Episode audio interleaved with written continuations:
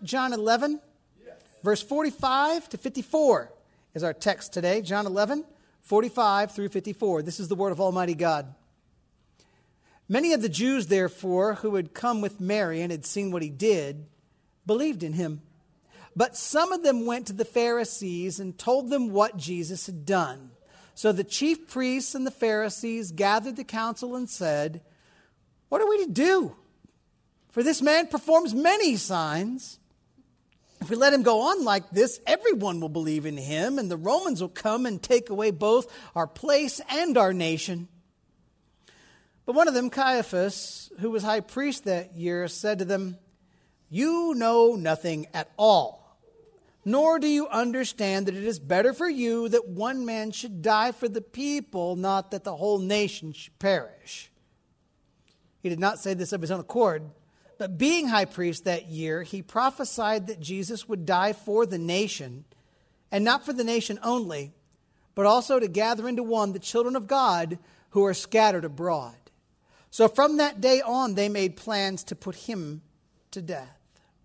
Jesus therefore walked openly, or, sorry, Jesus therefore no longer walked openly among the Jews, but went from there to the region near the wilderness to a town called Ephraim, and there he stayed with the disciples. Pray with me now, friends. Lord, I would ask you to provide your blessing on your holy word. Your word tells us, Lord, that if we who are evil know how to give good gifts to our children, how much more will our Heavenly Father give the Holy Spirit to those who ask? God, I am asking for your Holy Spirit to be present, active, moving, invigorating our study of your word, convicting and accomplishing your will. Please, God, do what only you can do. We ask it in Christ's name. Amen. You can be seated.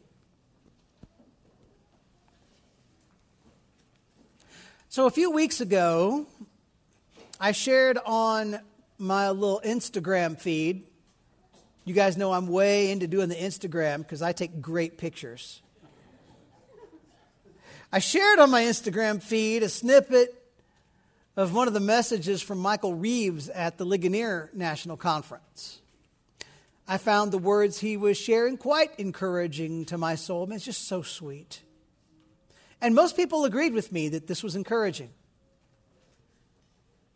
But there's always one. I have no idea who the one person is. This is, you know, someone who doesn't know us and we don't know them. But he was very upset about what I shared because, well, his comment declared that it's evil for us to declare that we know anything about God. He said that the only way for a person to be a truly good person would be for that person to declare that we don't know anything about God, because doubt is the only truly right and humble position. Obviously, since our commenter told us he doesn't know anything about God, he was declaring himself to be good and me to be bad for sharing something that purported to teach something about God. Now, as an aside, because this is who I am, that's a bad argument. For someone to say that doubt is the only right position is logically for that person to declare that certainty is false. However, to declare certainty to be false is a declaration of certainty. So his argument collapses on itself by contradicting itself. But the angry commenter, he wasn't really trying to get into a big logical philosophical debate with me. He was trying to tell me and anybody who would listen that he doesn't like what we assume to be true about God. The very things that many of us who watched that little video snippet found to be sweet and encouraging, this man found ugly and terrible. And my heart actually breaks for this person, not because his argument's bad, but because he really doesn't know the truth about the God presented to us in the Bible. In many instances, Christians, we're going to share truth that you and I know to be good, beautiful truth. But the world around us is going to receive that truth as ugly, as hateful. The question is, what should we do? Well, we should keep believing it. We should keep sharing it. We should keep trusting that God is in control.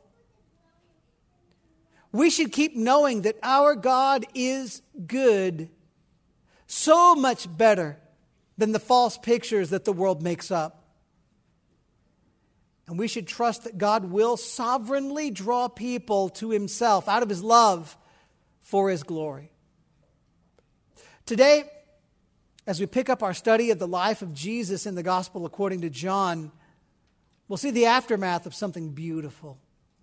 Jesus just raised Lazarus from the dead. Some will love it.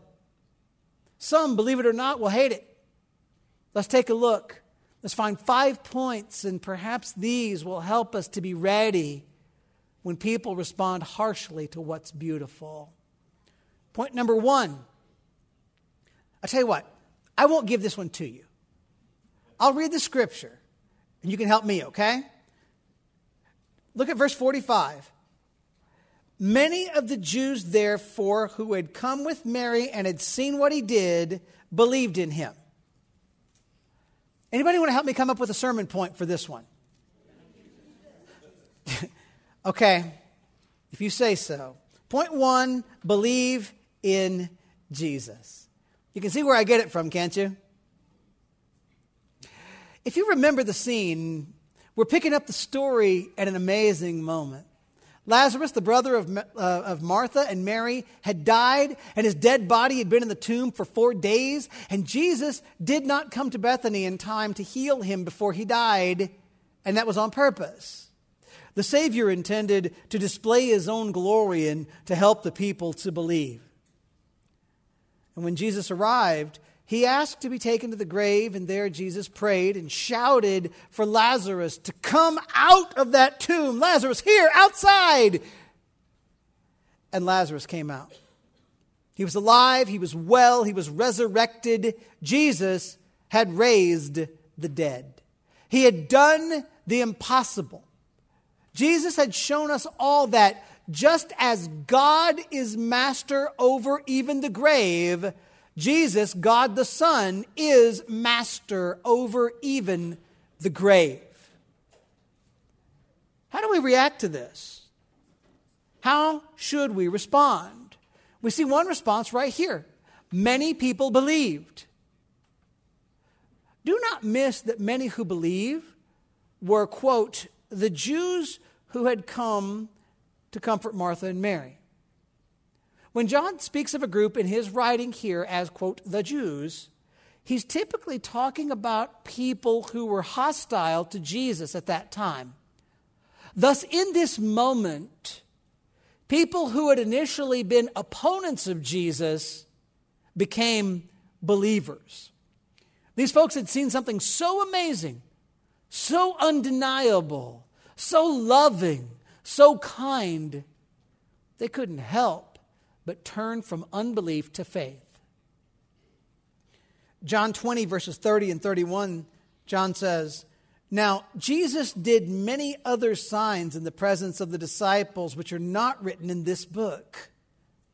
But these are written so that you may believe that Jesus is the Christ, the Son of God, and that by believing you may have life in his name. John wants people to believe. I want you to hear that more personally. God moved John to write this book because he wants you to believe. Why? In believing, you find eternal life. The truly good news is that though all of us naturally fall short of God's standard of perfection, God loves us. God, God proved his love for us by sending his son.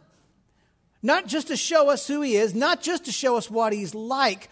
God proved his love for us because he sent his son to die and then rise from the grave to rescue us from the punishment we deserve for our wrongs. And the only way we can receive that love and forgiveness is by coming to Jesus in faith, believing.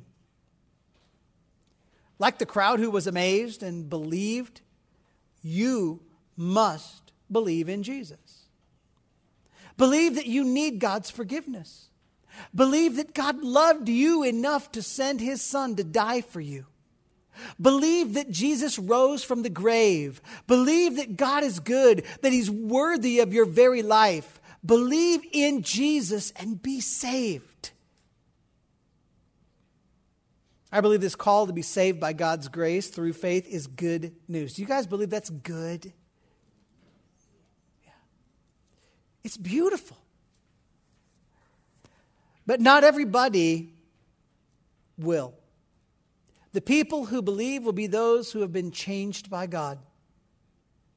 The natural bent of a human heart is to oppose the Lord. We're going to see that in our second point. Point number two. Expect some to be hostile. Expect some to be hostile. Look at forty-six through fifty. But some of them went to the Pharisees and told them what Jesus had done. So the chief priests and the Pharisees gathered the council and said, "What are we to do? For this man performs many signs. If we let him go on like this, everyone will believe in him. And the Romans will come and take away both our place and our nation." But one of them, Caiaphas, who was high priest that year, said to them, "You know nothing at all, nor do you understand that it's better for you that one man should die for the people, not that the whole nation should perish." To me, I assume to Martha and Mary, Jesus raising Lazarus was a good, beautiful thing. Many in the crowd saw it that way too. But there were others. John tells us that some people in the crowd immediately ran off to tell the religious leadership what had happened. And the way the context sh- shakes out, they told the leaders clearly in a negative way, a tattling way, a way intended to get Jesus into trouble.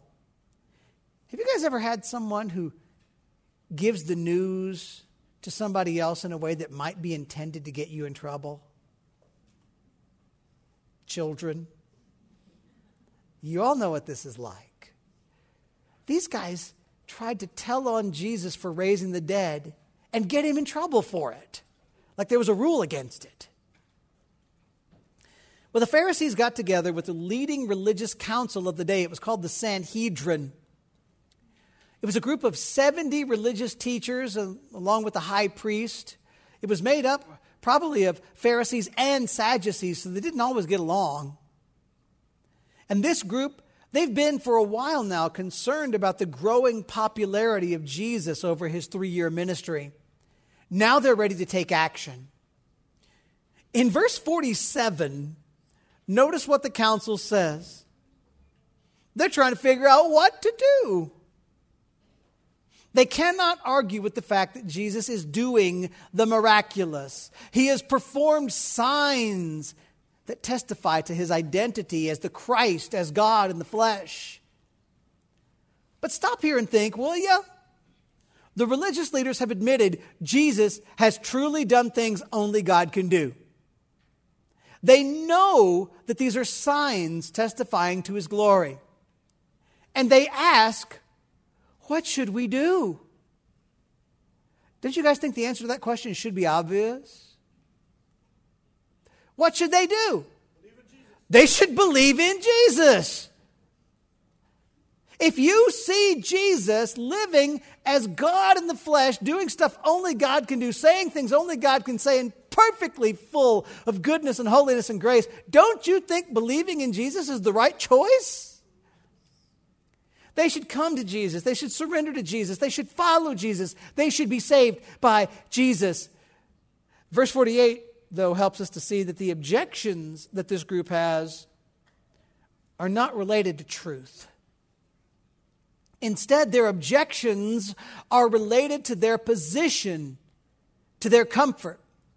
The council members fear that everybody's going to believe in Jesus. But if everybody believes in Jesus, and if everybody starts following Jesus, then maybe the council members won't have anybody who wants to follow them. They might lose their popularity. They might lose their prestige.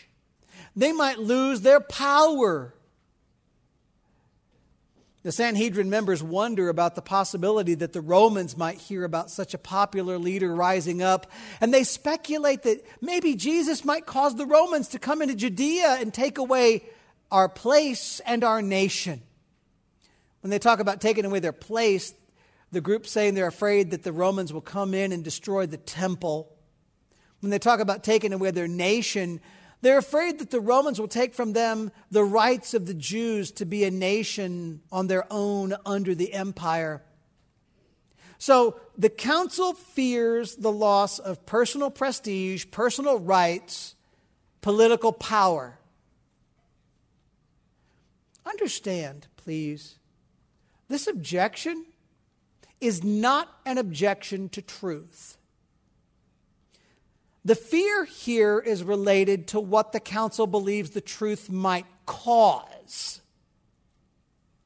If the truth isn't what they want it to be, or if the truth might cause something they do not want to experience to take place, the council is going to reject the truth and look for a way to get rid of the truth because they don't like the truth.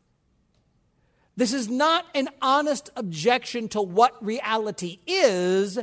It's a rejection of reality for the sake of preference, comfort, or perceived safety. This is not intellectually honest.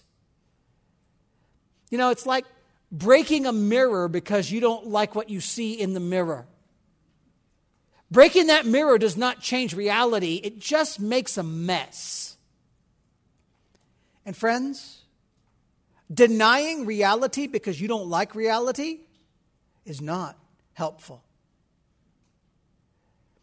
Parents, how many of you have had a kid who hid by putting their head in a cabinet? You can't see me, so I'm not here. It's kind of like what they're doing. But usually it's a toddler, and there's a big old baby rear end sticking right out of that cabinet that everybody knows is there. Enter Caiaphas, the Jewish high priest from A D eighteen through thirty-six. Caiaphas was the son-in-law to a man named Annas. Annas had been high priest from seven to fourteen. From the years fourteen to eighteen, three of Annas's sons were high priests. They, they came in, they got kicked out, they came in, they got kicked out, they came in, they got kicked out. And then Caiaphas gets hold of the position as high priest, and he holds on to it for eighteen years. He was a slick political operator. And Caiaphas is the man who was the high priest the year of Jesus' crucifixion.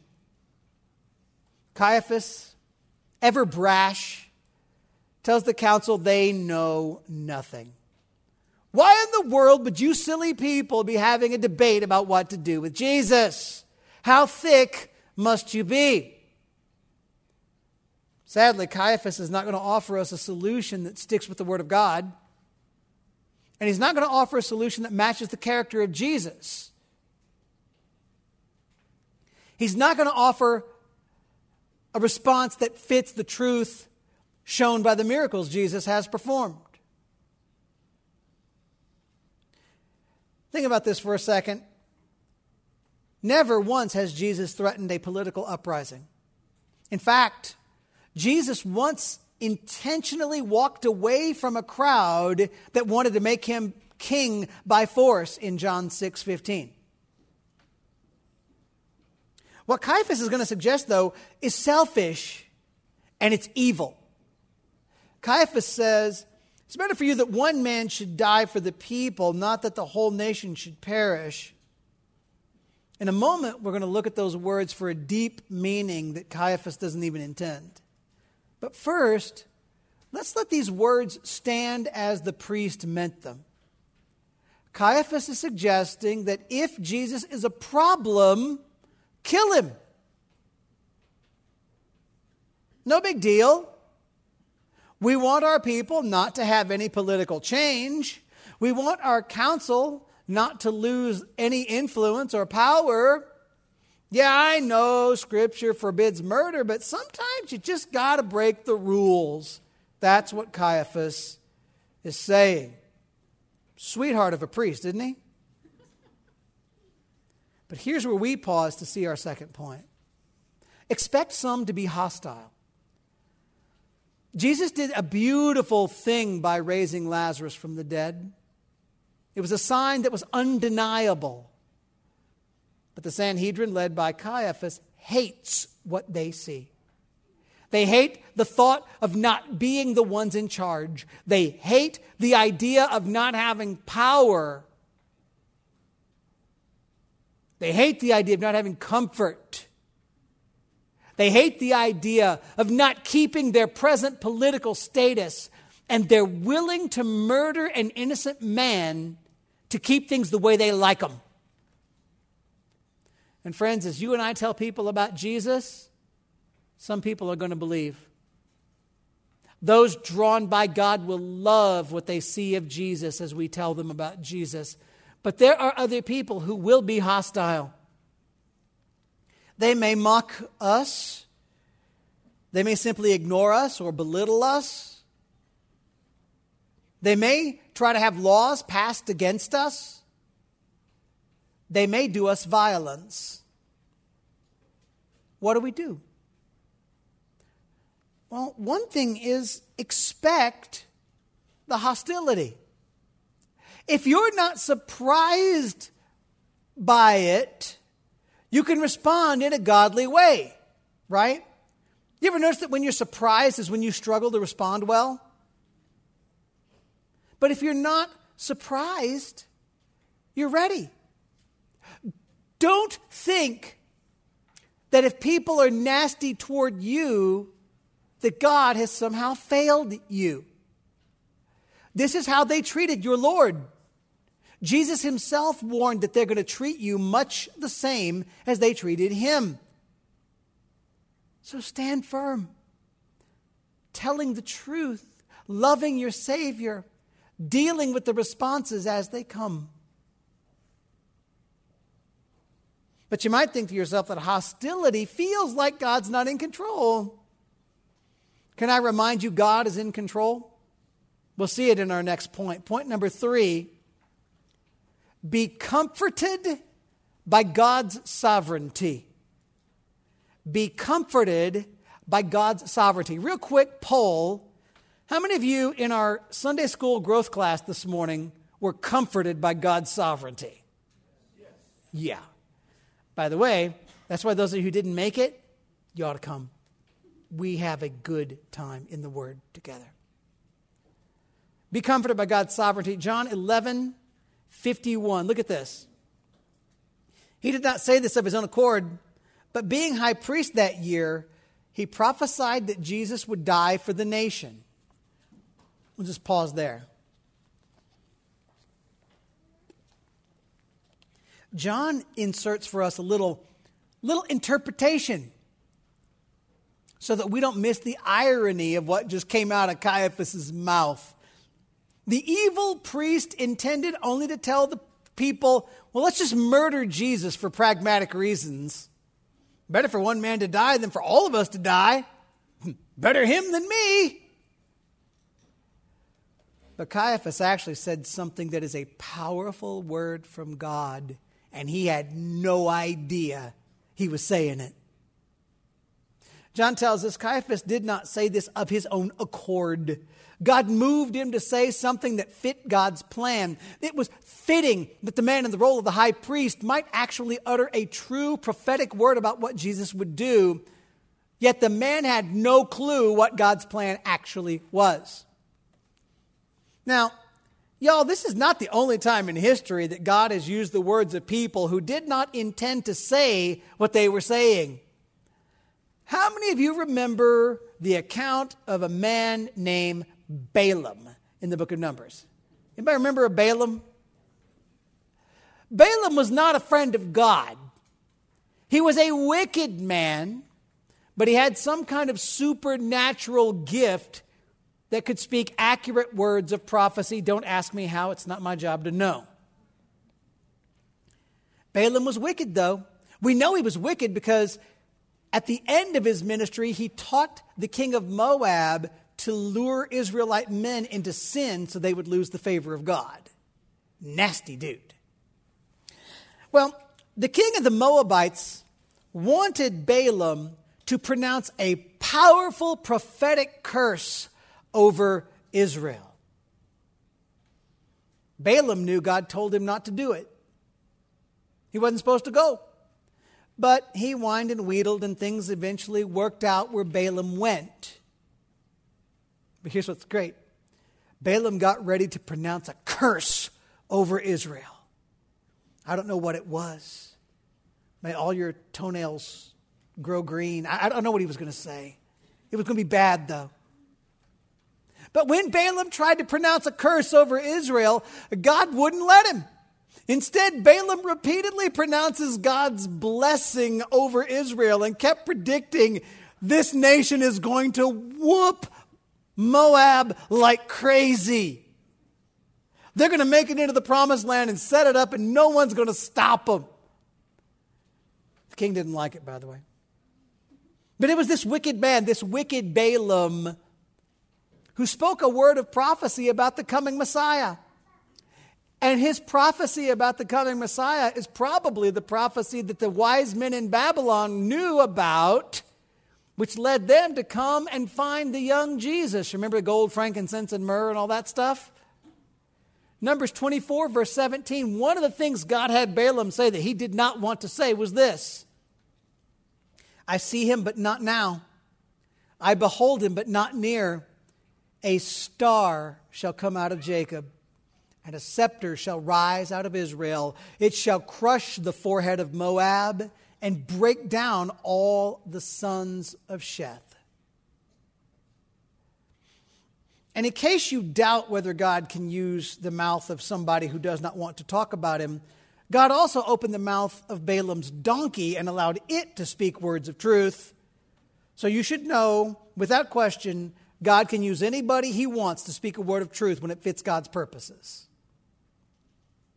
But in our passage for today, Caiaphas, trying to convince the council to, to agree with him and kill Jesus, he speaks in a way that predicts the fact that Jesus would lay down his life as a sacrificial substitute for others.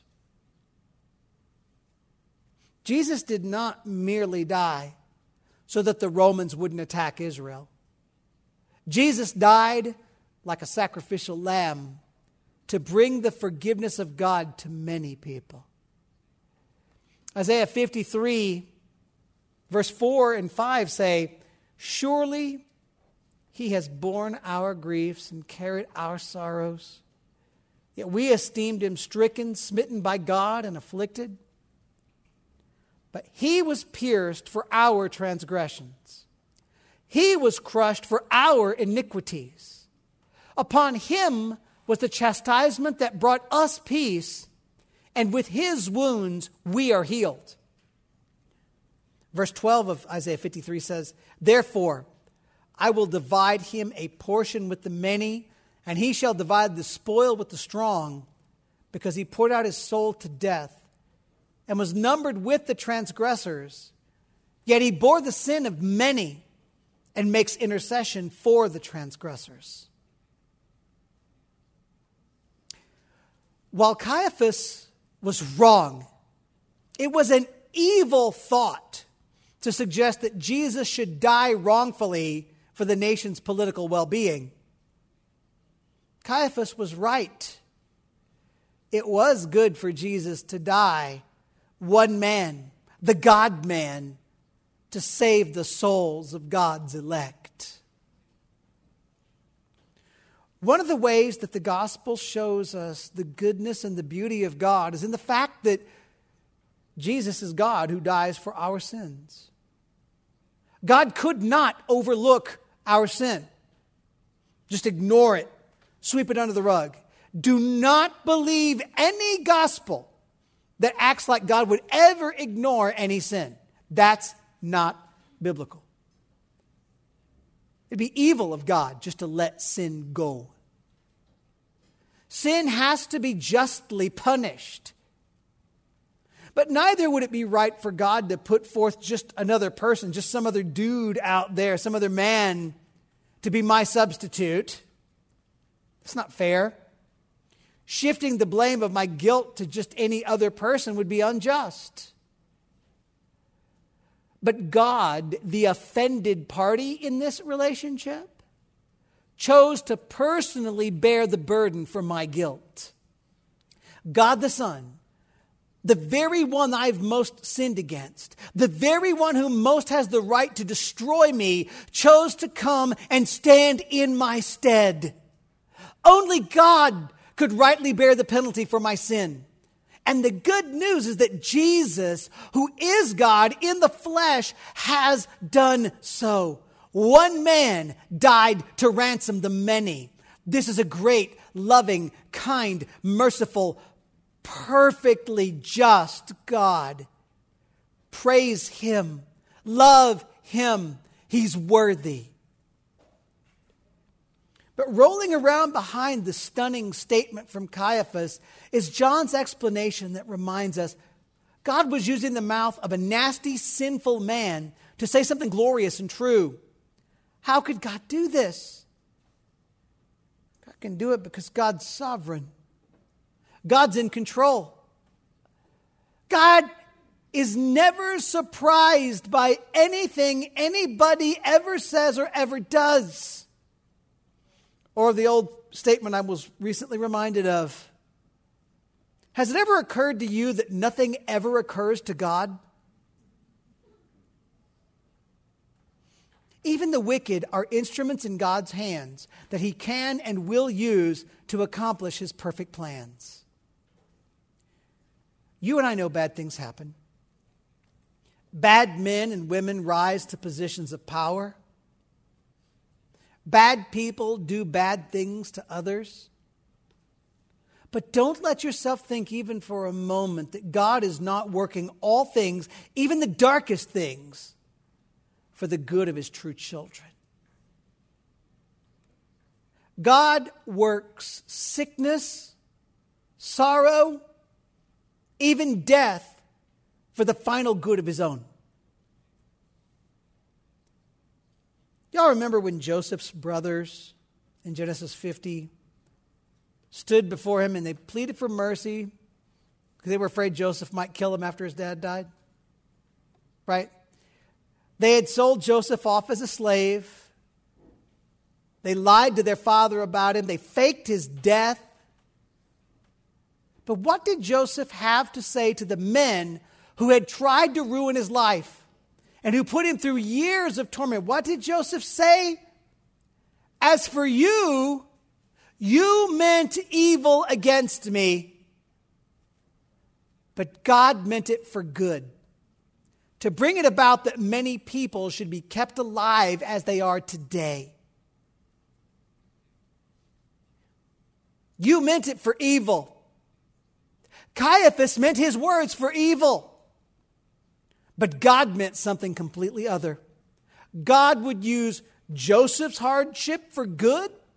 God would use Caiaphas's words and his evil plan for good. Joseph's sorrows saved many physical lives. Jesus' death will bring about the salvation of many souls. So be comforted by God's sovereignty. when things seem rough in this world, and man, they do, don't they? Don't lose hope. Don't lose sight of God's mighty power. Don't forget God's goodness. Remember that God is still on his throne. Let me give you one more way to think about God's goodness. Point number four, be grateful for God's global plan. Be grateful for God's global plan. I want to read fifty-one again with fifty-two. He did not say this on his own accord, of his own accord, but being the high priest that year, he prophesied that Jesus would die for the nation, and not for the nation only, but also to gather into one the children of God who were scattered abroad. The impact of verse fifty-two hits strongest when we allow our minds to return to the cultural context of Jesus' day. Back in A D thirty or so, the people of Judea believed there's one people of God. Who did the people of Judea think the people of God were? The people of Judea. It's convenient for them, right? Only the Jews. Only the physical descendants of Abraham. And they believed that anybody who wanted to become a follower of God first had to become part of the physical nation of the Jews. Outsiders, Gentiles, that's like y'all. People not born of Abraham's physical bloodline, they were not likely to have any chance at all to experience the grace of God. Or if they were to experience the grace of God, it would only come from renouncing their nationality, renouncing their culture, and becoming a sort of second-class citizen in Israel. The people in Israel, by Jesus' day, had utterly misunderstood what God's global plan was. See, from the beginning, God has always planned He is going to spread His grace to all people groups, all nations, all ethnicities, all over the world. God told Abraham, the father of the nation, that he would have an offspring, one particular person who would be his offspring, who would bring the blessing of God to all nations. God promised in Isaiah, he'd make for himself worshipers from Egypt and from Assyria, which were nations that were enemy nations of Israel. But God didn't say this was going to happen because Israel's going to conquer those lands. God was going to spread his grace to the Gentiles. Listen to this crazy verses in Isaiah nineteen, verses twenty-three to twenty-five. And try to think like a first century Jew who just knew you were the only people of God. Listen to this. In that day, there will be a highway from Egypt to Assyria, and Assyria will come into Egypt, and Egypt into Assyria, and the Egyptians will worship with the Assyrians. In that day, Israel will be the third with Egypt and Assyria, a blessing in the midst of the earth, whom the Lord of hosts has blessed, saying, blessed be Egypt, my people, and Assyria, the work of my hands, and Israel, my inheritance. Like I said, to us, this may not sound radical, but to the Jews, especially those of the first century, this is transformative. God's plan is not to make people become citizens of physical national Israel in order to experience his grace. Instead, God is building for himself a spiritual nation, an Israel that is simply the Israel of God, made up of those who are saved by grace through faith in Jesus, God's promised one. Jesus died to gather into one, one people, one spiritual nation called the people of God. The plan of God is beautiful, guys. It tells you and it tells me it doesn't matter what nation you come from. We can be included in the people of God. It doesn't matter whether you're young or old, rich or poor, black, white, brown, in between. Doesn't matter whether you are a man or a woman, whether you're educated, whether you're uneducated, whether you're healthy, whether you're sickly, whether you're strong, whether you're weak. If you rest your hope in the promise of God fulfilled in Jesus, you are included in the true Israel, the new people of God, the elect saved by grace in Jesus. So what's the response to that beautiful plan of God to build for himself a people? Point number five. Believe before it's too late. Believe before it's too late. fifty-three and fifty-four. So from that day on, they made plans to put him to death. Jesus therefore no longer walked openly among the Jews, but went from there to the region near the wilderness to a town called Ephraim, and there he stayed with the disciples. Because the Jews were plotting to kill Jesus, he withdrew from Jerusalem a dozen or so miles. He wasn't so far away he couldn't get to the city if he wanted to, but he was far enough away that the Jews couldn't find him easily. And in the fact that Jesus withdrew from the city, there's a tragic thought, and there's an urgent call. The tragic thought is that the Jews, the men who were rejecting Jesus, had finally come to a point where they no longer saw Jesus, heard his teaching, witnessed his miracles, and received the call to believe in him. Their opportunity for faith was closing. And here's the urgent call. Jesus commands us to believe in him, all of us. If you're a human being with breath in your lungs, the command is believe in Jesus for life. He has shown us evidence of his identity by performing wonderful miracle after wonderful miracle. He commands us to believe. Believe now. Believe today. Don't wait for a more convenient time. Don't treasure your current life more than Jesus. Don't put your own comfort in the here and now above the need that all of us have to be forgiven by God. Accept Jesus as your substitute. Ask God to save your soul because of who Jesus is and what he's done. Turn your life over to Jesus and do it before it's too late. Because Jesus, he stopped walking among the Jews. They missed out on who he is. Jesus tells you, believe today.